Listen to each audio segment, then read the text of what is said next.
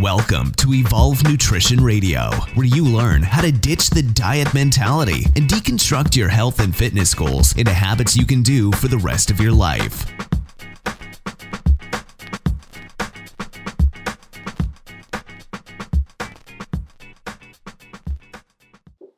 Hey folks, thanks for tuning in, and I want to welcome you all to another episode of Evolve Nutrition Radio. I'm your host, Alex McMahon, and this is episode 21 How to Meal Prep Part 3 How to Put the Food to Work for You. Now, this is going to be the very last episode in our series on how to meal prep. In the very first, part one, episode 19, we spoke about how to grocery shop, and I provided a grocery shopping list. So if you'd like that, go back and give episode 19 a listen. In episode 20, we covered a step by step process on batch cooking, including everything from the foods down to the utensils and the time that it would require you to cook each individual food. Now, in today's episode, we're going to cover a simple strategy for taking those pre cooked foods and making quick and easy meals on the go. As a quick refresher, we're going to discuss how to measure a food without using a measuring cup or any kind of scale. And what we're going to be using to do that is your hand. We're going to use your hand to guide the portion sizes. Now, for those who are already lean and are trying to reach an elite level of leanness, you may have to do some weighing and measuring to hit specific calorie and macronutrient goals. However, using your hand as a good guide for portion sizes is going to work perfectly for most people who are just looking for a little bit of fat loss and to improve their health. Now, what we're going to be doing is basing everything on the rule of thumb, palm, and fist. And I know that that sounds like a kung fu movie, but this is actually how we're going to judge the different portion sizes and the different foods that are going to go on your plate or in your Tupperware. So, first and foremost, we're going to base each meal around one to two palm sized portions of protein.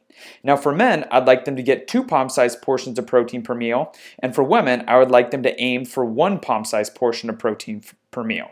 Now, these protein sources could come from things like eggs, ground beef, chicken, um, turkey, or some kind of rotisserie chicken as well.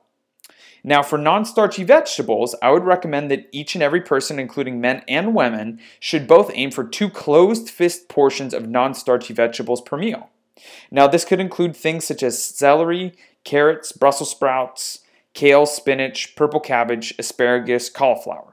Really, pretty much any non starchy vegetable that you would like to cook or eat raw will work here just fine. Now, for fats, I'm going to recommend that you add one to two thumb sized portions of fats or oils for cooking and for flavor to each different meal. Men should include two thumb sized portions of fats or oils at each individual meal. Women should include one to one and a half thumb sized portions of fats or oils to each individual meal. Now, for most people, fats and oils are going to be added during the actual cooking process. But for things like salads, adding olive oil, avocado oil, or macadamia nut oil to any kind of salad or having some kind of nut butter or shredded coconut is going to be a perfect source of fat to add to your meals or to your snacks. Now, nuts and seeds are a little bit different because I feel like nuts and seeds um, deserve their own category because of the health benefits. However, I always like to see people consume nuts and seeds kind of like they would a condiment. Small portions when you decide to have them, usually about one half open cupped hand. I wouldn't go beyond one serving per meal just because there's a lot more nutrient dense, more filling foods that should be the focus of your meals. So when you have them, have them more like a condiment to add flavor and texture to a meal, not as a main component of the meal. And the best options are going to be things like walnuts, almonds, macadamia nuts, hazelnuts, pumpkin seeds, sunflower seeds, hemp seeds, and cashews. Now, if fruit is going to be part of your meal, I would recommend using one half to one closed palm sized portion for fruit. The kind that I would always recommend would be ones that are local and in season, and that's going to differ depending on the region that you live in and kind of the season that you're in as well. But some of my favorite go tos are things like berries, apples, bananas, cherries, or pears. Uh, plantains and bananas are also going to be phenomenal for getting some extra carbs in if it's pre or post workout, or if you just like to get some extra carbs in throughout the day. When adding denser carbohydrates, I would recommend putting one to two closed fist portions on your plate or in your Tupperware. By centering the majority of your carbohydrates in the pre and post workout window, it can be helpful for providing a fast acting source of fuel during your workouts and ensuring that you have the majority of your carbs post workout is going to be a pivotal step in helping you to actually recover and to refill all the muscle glycogen that you've burned up while you've been exercising. Now, I always recommend that people base their carbohydrate intake on how active they were for the day, and also based on the amount of lean mass that they have. So, those who are leaner are typically going to be able to tolerate carbohydrates better than someone who has a lot of body fat to lose. The sources of starch that I recommend are going to be things like sweet potatoes, yams, potatoes, oatmeal, and for people who are more hard charging athletes or who have a high volume of training that they need to keep up with and recover from, those kind of people could also benefit from some white rice. Now, as a pro tip, I would recommend that you do yourself a favor and track down some Okinawan purple sweet potatoes. They're typically found at most Asian food stores, and they're white on the outside and a very unique kind of color of purple on the inside. They taste like birthday cake, and you can thank me later. Now, as a unique strategy, I recommend that people who have a significant amount of body fat to lose that they earn their carbs for fat loss. This, this means that if fat loss is your primary goal, then it's going to be a good idea to save your starchy carbohydrates for the post workout window or meal. If you've trained hard for that day, your body will be able to more efficiently use these denser carbohydrates, and there's far less of a chance that they will go into fat storage. Now, on days where you do not train or you're just doing some light conditioning, I would recommend that you skip the denser carbohydrates and try to organize your meals mostly around protein, fat, and vegetables for a boost in your fat loss. Alrighty, folks, the next part of the podcast is where we're going to be talking about how you can take the foods that you've already pre cooked and batch cooked in the last episode and how you can put those to work and organize them in quick and easy meals on the go.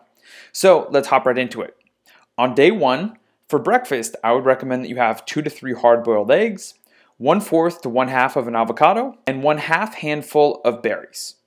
For lunch, I would recommend having two closed fist portions of non starchy vegetables one to two palm sized portions of rotisserie chicken, ground beef, or ground turkey, and one and a half to two thumbs worth of almonds. Now, if this is the meal that takes place around your workout, I would recommend adding some starches in, things such as one closed sized fist portion of potatoes or sweet potatoes here. Now, if you'd like a snack, I would recommend having half of a plantain with one to two thumb sized portions of nut butter. For dinner, I would recommend having a salad, and that salad would contain spinach, kale, multicolored carrots, one fourth of an avocado, cherry tomatoes, celery, bell pepper, and two thumbs worth of olive oil with added vinegar. Now, for your protein source, I would recommend having one to two pre cooked chicken sausages. And then again, if this is a hard charging workout day, I would recommend that you add in one to two closed fist portions of potatoes, sweet potatoes, or white rice. Moving right along to day two.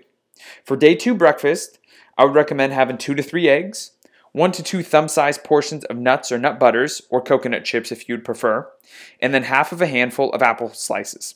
To lunch, we'd be having a purple cabbage salad.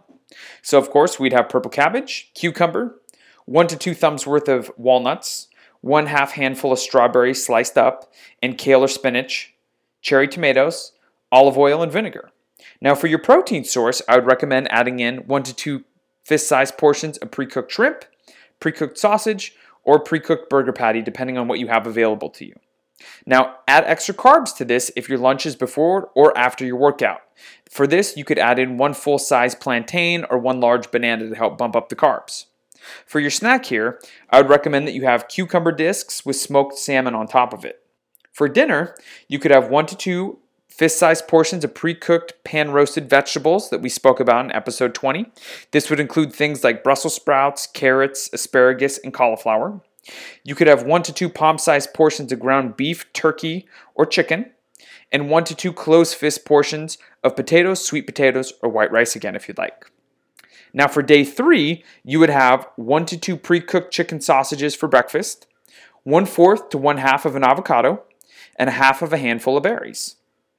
For lunch, I would recommend you have one to two close fist portions of vegetables from the crockpot recipe that we spoke all about in episode 20.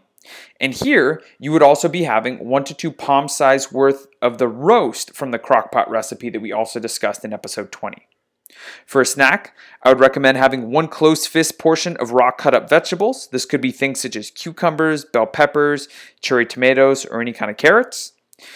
Again, you could have one to two thumbs worth of nuts or nut butters. This could be almonds, cashews, or walnuts, and then half of a handful of apple slices. For dinner, I would recommend you have one to two palm sized portions of cooked salmon, one to two closed fist portions of pan roasted vegetables, one to two closed fist portions of potatoes, sweet potatoes, or white rice.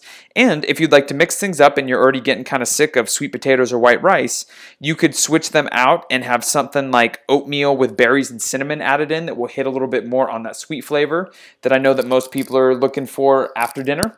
And it will also help to bump up the carb content of that meal.